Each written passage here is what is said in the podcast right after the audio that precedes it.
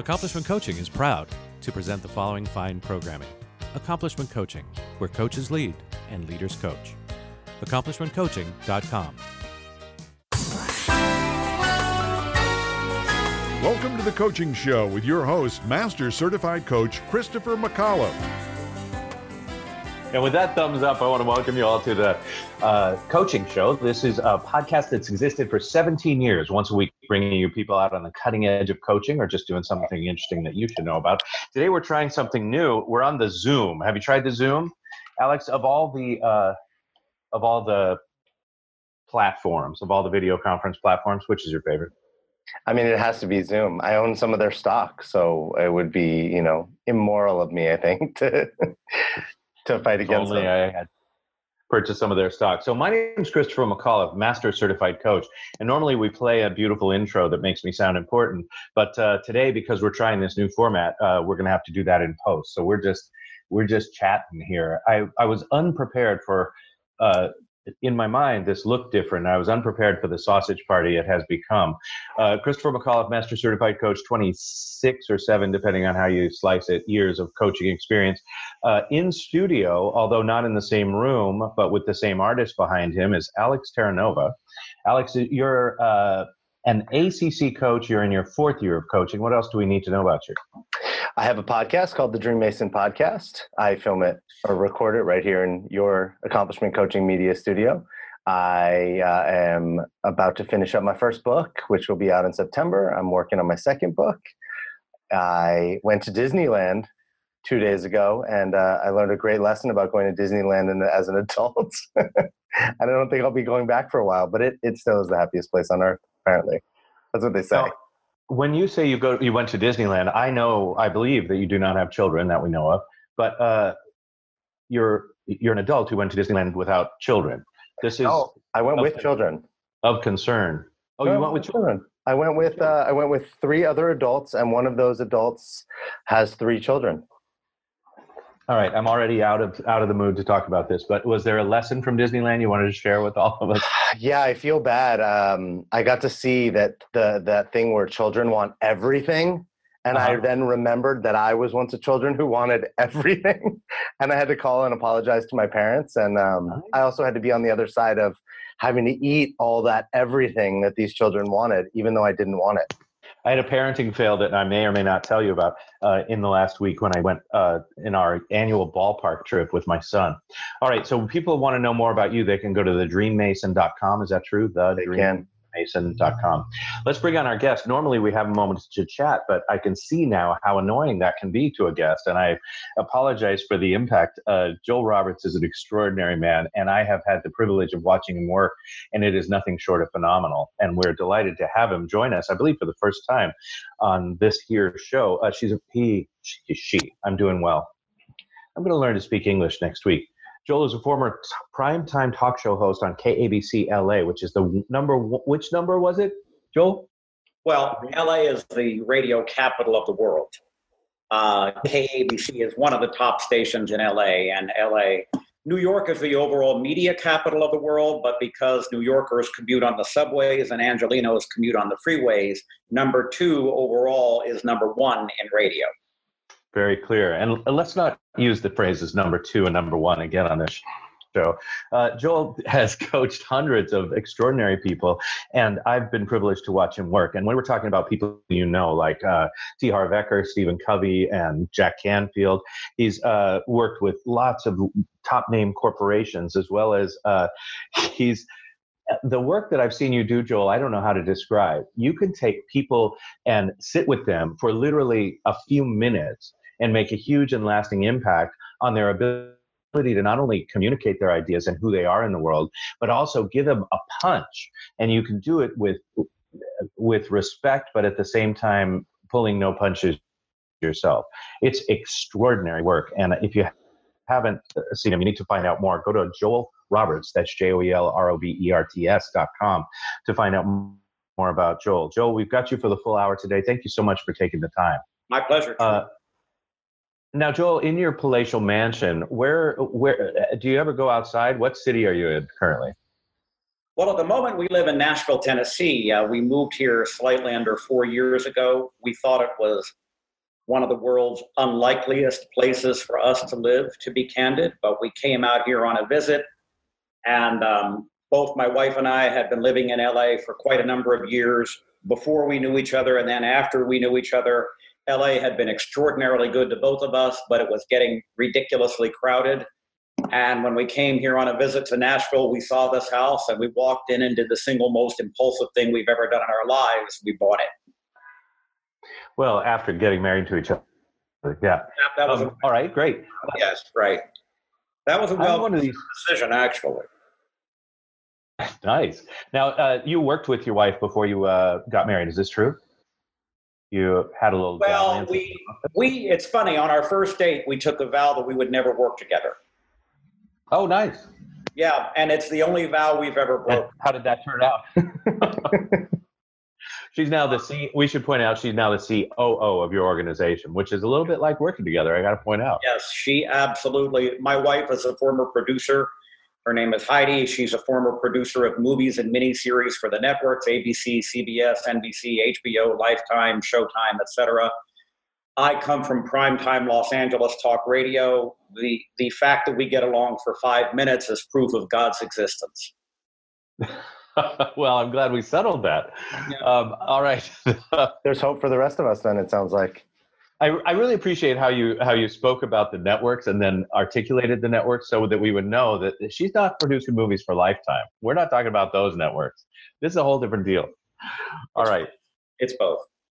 Now, um, I I became completely enrolled in the magic and power of your work by watching you work, and um, it, it may be un, uh, unfair, but one of the things that I want to communicate to people is how extraordinary it is. And we could talk about things like I'm always snoopy. Are you- are you a, uh, Alex? Are you a snooping guy when you go to people's houses? Do you like look at their bookshelves and their music? Oh yeah, look at their bookshelves. I think I when I walk down the street, if windows are open, I look inside. I'm like curious what's going on in houses all over the all over the world. which is why you can't live in New York City. But uh, Joel, uh, give us a couple of, of high points from your bookshelf right behind you, right there. Because I'm a Snoopy guy. I'm a Churchill freak. Really? Yeah. Um, I'm a cycling freak. Um, on my wall there, and I can't turn the, I'm a writer. On my wall there, and I can't turn the computer around, are portraits of my six favorite authors that I stare at every day. I can tell you who they are if you want. I'm ready. John Fowles, who wrote The French Lieutenant's Woman. Frederick Forsyth, the thriller writer, who is a great spinner of yarns. Lawrence Durrell, who wrote the Alexandria Quartet. Henry Miller, who was a stupendous writer, quite apart from his erotic stuff. Gabriel Garcia Marquez, who wrote 100 Years of Solitude. And Chaim Potok, who was the great American Jewish writer who wrote uh, The Chosen, The Promise, My Name is Asher Lev. I had the privilege of knowing him, so these are my six favorite authors of all time, and their portraits are on my wall. Mr. Potok, also a an answer to the New York Times in the New York Times crossword yesterday. Just want to point that out. Well, Right. I'm not sure how he'd feel about that, but he's not here for us to ask. But I, I miss him. I was very, very privileged to know him, and um, if I if I ever live up to his blessing, I'll be satisfied. What a what a beautiful tribute. All right, thank you for that. And uh, if if people if is there a book that you recommend to like Of his, when you're working with people? Oh, anyone's. Is there a book that you say everybody should read this book? This, this is where you start. This is the secret to life. no, How about you, Alex? You know, I think um, probably conversations with God um, is is up there for me. But I actually just read Seth Godin's Linchpin, and it like I I think it's unbelievable. I've been telling everybody they need to read it. I think it's up there as one of the top five I've ever read. Christopher. I want to I want to clarify one thing, if I may. Please.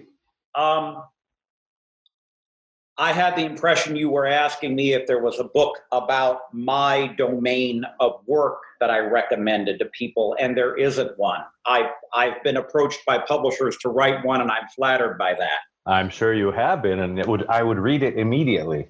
Well, thank you. Now, that said, if we're beyond my domain, look, I had the privilege of coaching Stephen Covey. I love his work. I've heard of that guy. Yeah. I've had the privilege of coaching Jack Canfield. I love his work. I was the official media coach for the Chicken Soup of the Soul series for seven years. I think those are fun. I think that um, in terms of learning to do to be effective communicators anything and everything that someone can read whether it's novels you know whether it's screenplays anything in the way of storytelling would help and here's kind of an ironic thing sometimes people say to me after for example the the performance that i did in baltimore where you and i met i think it was baltimore people came up and said how can i learn to do what you do? And without being flippant at all i said listen to mozart. And what I meant by that is to really be an effective communicator, you need like a composer's sense of structure, of introducing themes, of varying those themes, of modulating into different kind of moods and feelings in the piece. So I've learned a ton about writing from listening to Bach, from listening to Beethoven, from, from listening to Mozart, and obviously the fact that I was on the air in Los Angeles for five and a half thousand hours is probably what taught me more than anything. Although I have taught by now, I've been on stage in front of nearly a million people all around the world, and it is the people that I have interacted with that have really taught me the most. I've learned more from my students than than anyone, and it's been it's been just an extraordinary privilege. And as you saw, I love meeting each and every new individual human being and deciphering what the unique code is in them that is going to give them a singular signature that is going to help them stand out in this loud, crowded world. And I got to tell you something, I'm never bored. I mean, when you saw me on stage in Baltimore, when they said, two hours are up, time to say goodbye, I'm like, oh man, what a bummer, you know, I'm out of here. I just find people fascinating and I find their stories fascinating and being interested like that i think is kind of an essential in life. Well it's you're an extraordinary uh, multifaceted person. We got the privilege of watching you play noodle on the piano and sing a little bit and you're extraordinarily talented in so many ways. Um, one of the things that i was uh, hopeful about? And this may not be a fair question so you feel free to say no. But one of the things i was hopeful about was that you would do some work with either alex or me so that people people can get a taste of what you do. It's one thing to talk about what you do, but it's another thing to see that magical stuff happen. So, Alex, what what happened in in Baltimore? We went to the Conversation Among Masters conference, you know, in between Orioles games, and uh, we we saw Joel literally meet people, you know, just invite them up on the stage, meet them immediately, and work with them for a very short period of time and have them hone their message and impact. Alexander Caillet on this program has said, has, uh, from Correntis has said that leadership is a public act. And I believe that each of us needs to be, each of us who's a coach or a leader, we need to be ready for that day that the sun shines on us, the day that, you know, the Oprah show or somebody contacts you and says, "Hey, we need your, we need you on the air," or the day that you meet, you know, the famous uh, whomever, uh, you know, uh, the day that Jake Tapper is, or somebody is in your uh, uh, uh, elevator. So the idea is that you need to be ready. And I've seen the work that Joel can do. Joel, would you be willing to bestow your gifts on either Alex or me, your choice? Both, not at the same time. Two different businesses. Uh, all right. Uh, shall we start with the young uh, Terranova and see w- what shape you leave them in before you? Yeah. So, Alex, what do you do? Uh, I'm a performance coach. I have a podcast and I'm a writer. Okay. And I'm terrified right now because I have no idea what you're about to do with me. but I'm ready. I'm so ready. We're not in the same room, so I think you're relatively safe. Plus, you look like you're a lot bigger than I am. So, you're a performance coach and you're a writer. Okay. Tell me a little more. Uh, my I'm I coined and created the term Dream Mason about four or five years ago, which is uh, the foundation of my whole brand and everything that I do, which is based around the idea that every person inside, every person has a dream inside of them, but they have to be courageous enough to declare they have a dream and then committed enough to go build it. Okay. And um, tell me just one or two more sentences. Um, I uh, let's see. I love working with. Um, I love whether it be in my in my podcast or in my practice. I love working with uh, former athletes and creatives, people that have already achieved some level of success somewhere in their lives, and maybe are trying to figure out how do they parlay that into the next big thing. Okay. All right. So let's begin by understanding one of the challenges that coaches face. So, with your permission, Alex, I just want to be completely candid. Let's be open with each other and let's mold the clay into something beautiful, okay? Sounds good. You're a performance coach. Have you ever heard that before? Yes. You're a writer. Have you ever heard that before? Yes. you think people need to be courageous in this life. Have you ever heard that before? Yes. You think that people need to be committed. Have you ever heard that before? Absolutely. Okay. So I'm going to get to some other things first, but we have probably 60% of what you just said, which is generic. It could be said pretty much about any coach that they are a performance coach. Well, it, it, we're not talking about how to perform a violin concerto in Carnegie Hall. We're talking about how to perform at your peak and achieve your full potential, which are also cliches in this industry. So, a performance coach, a writer, we don't yet know what you've written. You didn't tell us any specifics about that. People need the courage to change and grow. We've heard that before. People need commitment. We've heard that before. So, we don't know anything about you that couldn't be said about almost anyone else. So, right now, what we are bathed in, and I just want to say this as gently and supportively and lovingly as I can. what we are bathed in, bathed in is cliches, jargon, abstraction. Now, here's the good news by the time I'm done with you, which won't take long, it won't be a cliche, it won't be jargon, and it won't be abstract. But the first thing I need to do is point out that the epidemic in the coaching profession, and I really appreciate your courage in, in, in working with me on this, the epidemic in the coaching profession is cliches, is jargon, is abstraction, is everybody pretty much sounds like everybody else. And this is the problem.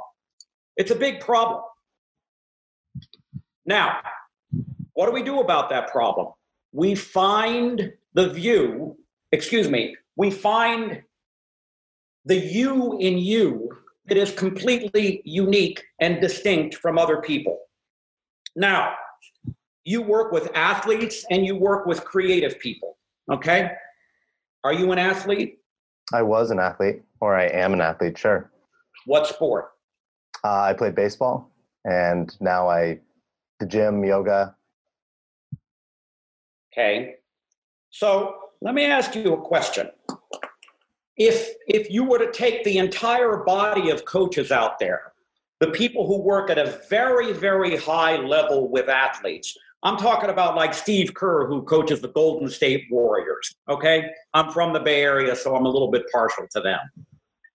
If you, but even if, if someone does not have quite so formal a position like that, if you were to talk with coaches out there who kind of specialize in athletes, and then talk with people out there who kind of specialize in so called creative people, would it be typical for people to do some athletes and some creative people, or would that actually be kind of rare? I don't know that I understand. What do you mean, some? Uh, okay, amongst coaches, would it be typical for people to work with athletes on the one hand and creative people on the other, Or would most coaches probably specialize in either athletes or creative people?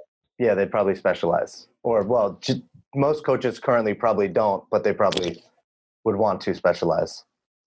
Okay. Put it this way Do you think Steve Kerr, the coach of the Warriors, also works with actors, writers, producers, and No. directors? No, Okay. just just politics and sports. Right. Okay. And the politics in sports. Yeah. Right. Which, if you're in the NBA, that's part of the challenge. Okay. So, what I'm pointing out here is it's a little bit atypical. It's a little bit rare that you actually work with two different categories that don't always mesh. Is that true? Yes. Okay. That is interesting to me. I want to put a pin in that and note it. We're going to come back to that. But you call yourself a dream mason. What's a mason? A builder. What kind of a builder? Um, I don't know that I know the, the correct answer to this, but I think a builder with stone or brick. Right. So, is it easy working with stones and brick? Um, I've ne- I ne- never have, but I would assume no. I would assume it's it's hard physical labor.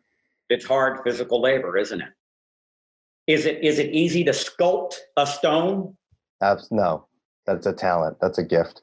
It's a talent. It's a gift. You're totally right. Is it easy to be a master bricklayer? Probably not. Probably not. And in fact, I've seen some examples of people who got that wrong, and they're memorable examples. Okay? So you are, when you talk about your own work as a dream mason, you need to pay off your own metaphor, the one that you're using. Masonry involves stone. Stone is not the easiest material to work with. You need something even harder than stone in order to mold and sculpt stone called metal, right? Yes. Stone is kind of resilient. Bricks are kind of resilient. Get them right, they'll form a structure that will endure. Get them wrong, it will collapse. So I want you to come out and say, I am a dream mason. We pretty much know what dreams mean. Why am I a dream mason? Because I'm here to acknowledge that life ain't always easy. Just like chipping stone to achieve a particular form isn't always easy. Ask Michelangelo. I'm here as a mason to show you that your brick house that you're living in actually took an extraordinary degree of skill to make. Masonry is not easy. Human change is not always easy. You need skilled hands. I bring those hands. Now we are just beginning to bring you into relief. I, I, use this in the artistic sense. You've got vibrant art behind you, and so does Christopher. Between the two of you, I feel like I've gone back to the 60s and we're all wearing tie dyed shirts. Okay? But now I am using your own terminology to say, hey, masonry necessarily involves hard materials. And sometimes you need harder materials in order to mold and scope those materials. It's that way in the physical world. It may be that way in the emotional world, in the career world. It's not easy to bring about change in human life. We're all kind of entrenched in patterns. That stone really likes being a stone and has a lot of experience staying the way it is. So do people. Now we get you. We begin to get dream mason. Dreams sound airy fairy. There is nothing airy fairy about stone or brick. It's as concrete as it gets. Boom! We have liftoff. You could say, dreams sound airy. Oh, I have a dream.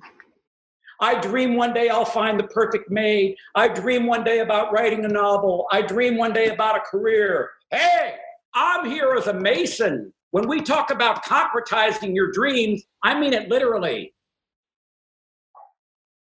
Bingo.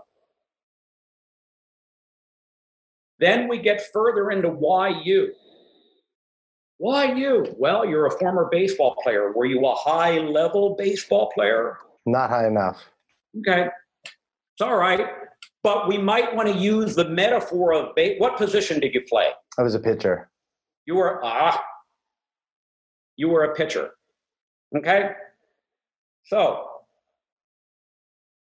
are pitchers like really, really important members?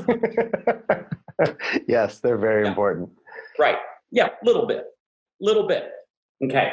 So, do you want your clients to hit the ball? Yes. Okay. Does that mean you're necessarily going to lob them an easy pitch? Absolutely not. Great. Beautiful. I'm a pitcher. Okay. I'd love to lob you an easy pitch. Guess what? Don't hold your breath. I may lob you some easy pitches at first, but the ball's going to come in faster and faster as we work. And it's going to curve and it's going to break and it's going to do things in the air that you didn't think a physical object could do. And in the process of learning to deal with that unpredictability, just like Papi Ortiz, you are going to learn how to adapt in the moment like a good hitter. We now have taken the metaphor of masonry and made dreams into something that you are working concretely with. We now have taken the metaphor of being a pitcher and made you show up not as some generic coach who's into performance and I'm a speaker and a writer and a trainer and a coach. I'm a speaker and a writer and a trainer and a coach. We have an 11 year old daughter who can do a really good version of that. She'll come in and she, I'm a speaker and a writer and a trainer and a coach. okay, now we have Alex.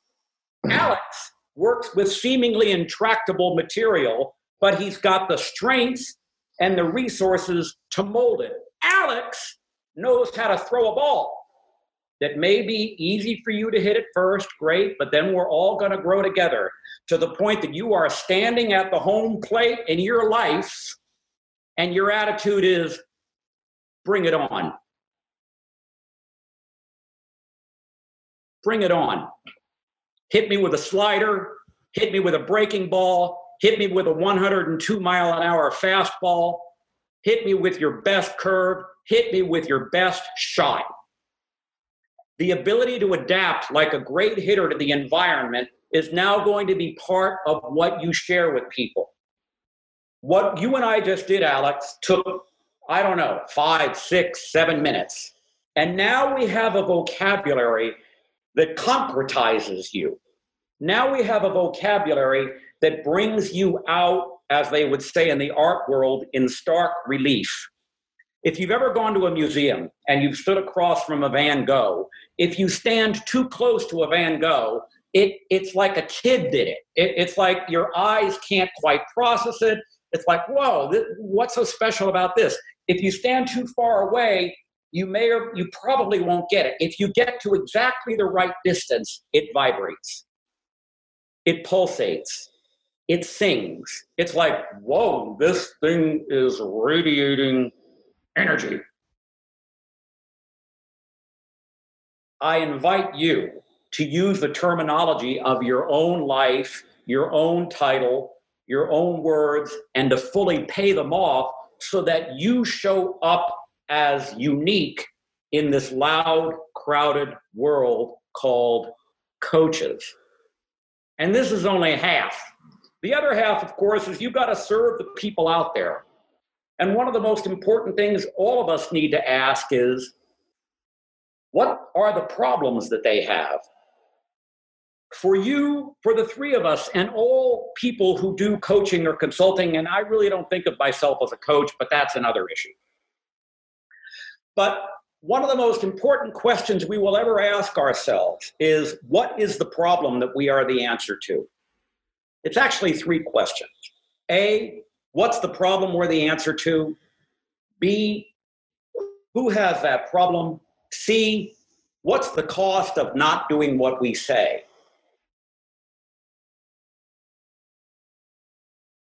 I think that identifying the problem is the most critical thing that any entrepreneur can do, coach or otherwise. And I'll even go on to make what's going to sound like a ridiculously simplistic statement, but I'm going to make it, which is in the entire universe, if you read all the philosophical literature behind me, and this is, I'm happy to say, a tiny, tiny, tiny, tiny fraction of our library. Our libraries in the other end of the house. But if you read all the philosophical literature and all the great, you know, academic treatises and all of the spiritual books and all that, you come to a kind of a fundamental truth with regard to problems. There are two kinds of problems in the world problems you have and problems you don't. It sounds simplistic, it's actually really useful. You and I, and everybody listening and watching, every entrepreneur, every coach, every business person, there are two kinds of problems in the world problems you have and problems you don't. And our job is to either address the, peop- the problems that people have or to get them to have the problems that we address. Which means we are in the problem distribution business. All of us. Steve Jobs knew that. I, I was here when Steve, I was, I was there rather when Steve Jobs introduced this this thing that I'm holding up called an iPhone. I attended the Macworld convention like six or seven years in a row. There you go. And then Apple stopped doing it. And then, of course, some years after that, very tragically, Steve passed away. I was there when he introduced the iPod. I was there when he introduced the iPad. I was there when he introduced the iPhone. Prior to the iPod, we had these great inventions that rendered music portable. Your own music. You know, radio, kind of like portable music. You could run around with headphones that had a radio on them, but to carry around your own playlist, there was a phenomenal invention some years back that really allowed people to do that. You both probably know what it was. It was MP- MP3s? the Walkman, actually, Oh. before that. Walkman We'll were great. explain the Walkman to you at some point, Alex. I, It was- I had a Walkman. I made I made mixtapes. Oh, nice. Okay. It's really tough dealing with people of your age, Alex, because you have you you lack certain critical cultural references. If we were talking about eight tracks, I've seen those. My dad had them, but I made I, I was I was born in '82. I, I grew up with with cassettes and boom boxes that people carried. Yeah, right. baby. Okay, so great. Boom boxes are a little unwieldy. I mean, a lot of those were bigger than I am, actually. Walkmen were a great invention. Initially cassettes, and then they went to CDs. You could put 10 CDs and a Walkman, average 12 songs each. That's 120 songs. So you're jogging around Central Park, you got 120 songs. It'll last you unless you're really a marathon runner. It's great. Steve Jobs gets up in front of the audience at Macworld. I was there. And he said, You know, and everybody thought that Walkman were just like the coolest things on earth. And then he says, I don't get it about those big, effing, ugly boxes you're carrying around on your hip. They are really unwieldy. They get in the way. And we all thought, God, we really didn't have a problem with them previously. He said, Man, and and how much music do they have on them? And we're all like, hey, 120 songs, dude. That's really good. And he's like, 120. I need to add a couple zeros. And we're all sitting in the audience going, excuse me. Couple zeros, 1,200, 12,000, 12,000 songs. And then he says, yeah, and while I'm at it, the damn thing has no pictures. And we're like, what do pictures have to do with a Walkman? You go home, you look at your pictures, you walk around Central Park with your Walkman, you hear your music. He says, I want a, I want a device that has 12,000 songs, and while we're at it, 10,000 pictures. And everybody's looking at everybody else going, he's really lost it. Boom. iPod. songs, pictures, a fraction of the size of the Walkman. So, Joel, I want to make sure that we keep track of the of the point. So there are problems we have, problems we don't, and we're in the problem distribution business. I take it that this is an example of here's here's a solution that we didn't know we had the problem. This is Steve Jobs saying your solution, which is the Walkman, has a big effing problem. It's too damn big. It doesn't have enough songs and it doesn't have any pictures, and its day is done. And when we all exited the hall in Moscone Center in San Francisco that day, we spontaneously formed 12 steps people who had to say groups for people who had to say goodbye to their Walkman. It was over because he problemized it.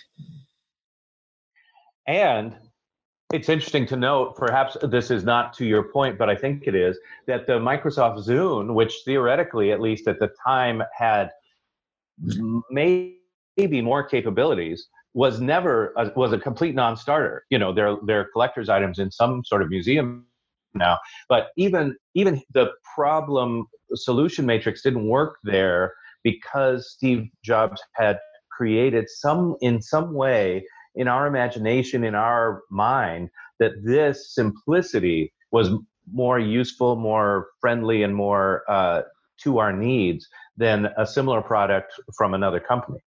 Does that does that further your point, or am I off? Absolutely, absolutely. He was a storyteller, and all of us need to be. All of us need to tell stories. All of us need to bring the differentiating factors. And you know, the funny thing about Steve, I've got this principle in the seminars that we do, which I call elevate the target as high as you can before you shoot it down. and in the beginning, Steve made the Walkman sound really cool. And then he shot the living you know what out of it, and it was dead. I mean, Sony knew at the end of that Macworld, we're finished with the Walkman. It's over it's just extraordinary and, and such a great point. For coaches i want to go back to the problems you have and problems you don't. Um, one of the things i've taken from this already that's applicable i think to coaches everywhere is we do do that abstract generic jargony thing that you pointed to in your work with alex and i thought that was brilliant. Alex uh, tell the truth what what are you taking from this you know few minutes of, of extremely powerful work with Joel? Um, well, first of all, I'm, I'm really grateful, and it's um, the timing couldn't be more perfect. I'm actually having the conversation with my coach about rebranding my podcast and looking at it. Same thing with my work on my website, and um, and I'm reading Seth Godin's "This Is Marketing," which says many similar touches on many similar points. So it's it's um, it just feels like an this was the asteroid that kind of collided with my universe um, but you know, Joel, just the you're talking about me and you're sharing power and vibrancy and and radiance and just it's like it's like I want to take what you have and and and do and reenact it myself. Um, what I'm taking is that it would make a massive difference bringing that all the things that we just talked about into my podcast, my writing, my uh, my social media presence, my when I meet people at networking, actually bringing that in would actually have people be a lot more excited. Would have me be a lot more excited. In turn, having them be a lot more excited. Wonderful. Thank you. It's an honor. And I want to point out something to both of you. When you have your own language, it's got two massive benefits. Number one, it's organic to you.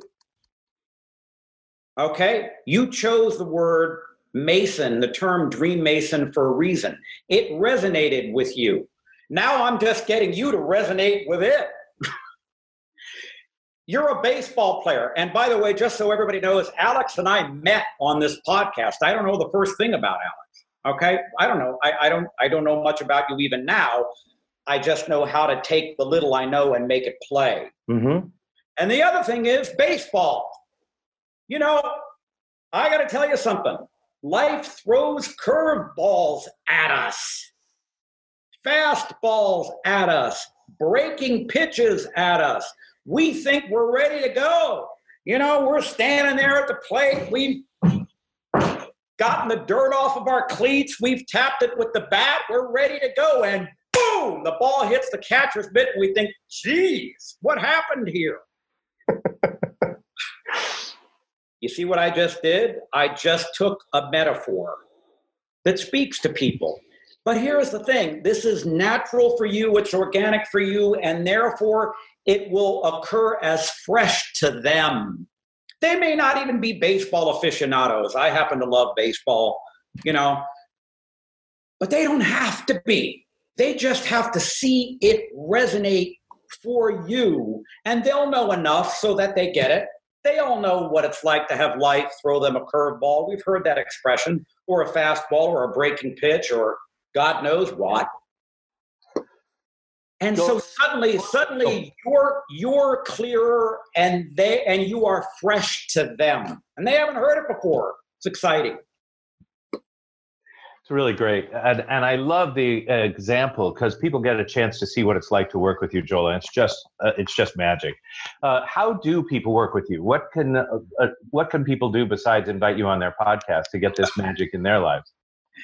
Yeah, well, these days, largely inspired by the uh, thing that I did in Baltimore for CAM that you were at, Christopher.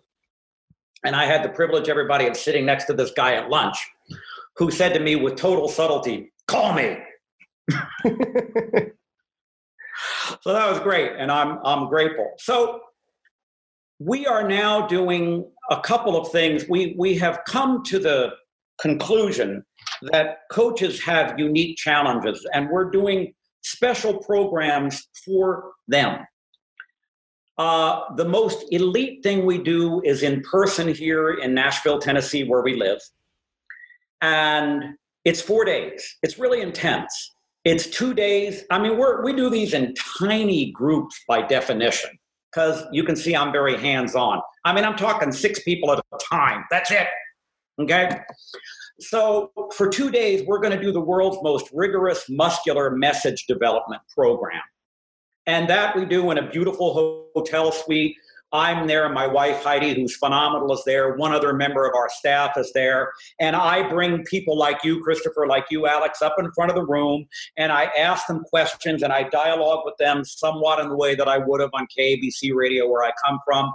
And I begin to extract the YOU of their unique selling proposition. I begin to extract what I call the divine deposits in them. This is why I live to go digging for things like that. That's that's my art form. So for 2 days we rotate through six people everybody is up several times and it's great because they all learn from each other and then on day three, we move five minutes down the road to a video studio and we make videos. It, it is our belief that in today's world, for better or for worse, and again, we started this broadcast with me sharing who my favorite writers are, but unfortunately, I don't know what kind of traction they could get today if they couldn't do media. I mean, I'm not even saying this is good, I'm just saying it's true. Yeah. So on our website, for example, we've got a sizzle reel of me on the homepage, and others have interviews. Every, we know for a fact that when clients go onto the website and they see video and they see text, they click on the video first. They watch the video, and then if they like it, they read in that order. So we do two days of the world's most rigorous message development, and then on day three, we actually film a two person interview with people where I am the interviewer. At, at that point, I know your key messages as well as you do, and I prompt you into your strengths. And then on day four, we do a solo interview where you are alone in front of the camera. Both Heidi and I are behind the camera. And in the final edited product, we are edited out. So it's just you. And it'll take us half an hour to shoot that. It's edited down to two and a half minutes. That's quick. And we just have found that in this day and age, clients need videos in order to share their work, their passions, their skill set, their unique selling proposition with people. So the most elite thing we do is that four day program. Now, we also are going to be doing here in Nashville a two day messaging only program where we don't make videos for people. To be candid, it's, it's, it's a little bit of money to do the video course because video production is expensive. We got to pay for the studio, the videographers, the editors, the hair and makeup, the whole bit. Some people what, are, I'm sorry to interrupt. What's the cost of these, uh, the four day versus the two day? The normal cost of the four day is 10 grand. When I was at CAM working with uh, your group, I promised Donna Steinhorn we'd give them $1,000 off at her request, which I did, and I'm extending the same thing to your people too. So it's That's nine, wonderful. Thank you. So it'll be nine grand that includes one edited video, one of the two videos we will edit. Clear. and that two day? If you come for messaging only, the two day is like 3,500 bucks. Okay. You save Right. money, but you don't get a video. Clear. Are there other ways to work with you? Can people get a, a, a coaching relationship with you, or is this it? Yeah. These are the options. Yeah, uh, I do some private coaching. I love working in groups, to be honest. I love group chemistry. I, I love synergy. I love watching I love watching people learn from each other. I especially love it when they learn from the one person that they thought they would never learn anything from and they really wish was not in the group. Alex knows something about this. All right. Uh, and are there? uh, So are these are these our only choices for working with you, or are there other options? What? The only choices for working with you, or are there other options? four day, two day, or privately, you know, let me just say how to contact us. Just Great. email us info at joelroberts.com. J O E L R O B E R T S. Info at joelroberts.com. And Heidi and I pride ourselves on we actually will pick up the phone and call people. It's extraordinary. I keep waiting to hear from your people, but so far it's the two of you, and I know you've got people there. You just don't put them on the phones, which is amazing. The um the other thing that I want to point to is that the website alone is valuable and extraordinary. Go to joelroberts.com and find out more. Our uh, time is is winding down, and I want to make sure that coaches take something away beyond their being extraordinarily impressed with you. If you could wave your magic wand and change one thing about how coaches present themselves or talk about the work that they do in the world, what would you have us change, stop, or start doing? That's a good question. Bring your essence. I'll tell you, Alex, if the work that I've done with you puts you in touch with a more aligned source of power within yourself, and if that affects the way you speak about your work, and if that in turn helps you get more clients and thrive, and if that's because I have ushered you closer to your own essence, then I can't think of a greater honor for me. Bring who, when all else fails, try being who you actually are. I'm I'm a short Jewish intense guy. Okay? I flunked mellow every time I took it. but I'm I'm comfortable in my own skin. I want pre- people to every single human being I've met has some unique constellation of God-given gifts. And the weird thing is they're walking around not I'm to I'm to make a, a verb not synapted with those. The, the synapses are not connected. And it's like I listen to them and then and then I learn a little bit about them and I think, God, you're such a fascinating person. Why aren't you incorporating all of you? Where are you? Alex, you know what it's like to bring your A game. You do too, Christopher. We all do. And there's a great, I'll leave you with this if we have to wrap up. I don't know. Okay, I'll leave you with this. Our time has flown by. It's true. There's a great story at the end of the Old Testament where Moses is brought to the edge of a cliff to look out over the promised land where he will not be allowed to go. And God says to him, This is the land that I promised to your forefathers, and you will not go there. And it's very heartbreaking. And then Moses dies, and, and the children of Israel mourn him for 30 days. And then it says that the power is transferred to Joshua, and that the people listen to Joshua. But there's a fascinating thing about Moses, which is his grave is unmarked. He's the greatest leader in the history of his people. He's the liberator, he's the lawgiver, he's the greatest leader of all. And all it says is that he's buried somewhere in an area of the desert. I've been in the area, but we don't know where his grave is. It's just sand and wind. Why? Why? Why would God, if there is a God, not honor the greatest leader of his people with a marked grave, a shrine, a temple, a mausoleum, uh, something to, to, to make a pilgrimage to. No, you get sand and wind. Thank you. That sucks. It double sucks. First of all, we have to presume that Moses will be compensated in another dimension. But there is a deeper reason why God didn't mark the grave. And this is my message to all of you coaches. God didn't mark the grave because the children of Israel at that point were still in a very, very challenging circumstance. And they needed to follow the new leader. And if God had marked the grave, they would have focused on Moses, even though he was dead. In effect, God was saying, you know, Moses was great and Moses is gone. You need to move on. And if I marked that grave, you'd all be making pilgrimages to that grave and you'd be stuck in the past. So I'm not going to mark it. But the deepest message, and this is the one that I have for the coaches, is it was God saying to Joshua, It's your turn now. Now step up. Because it's your turn now.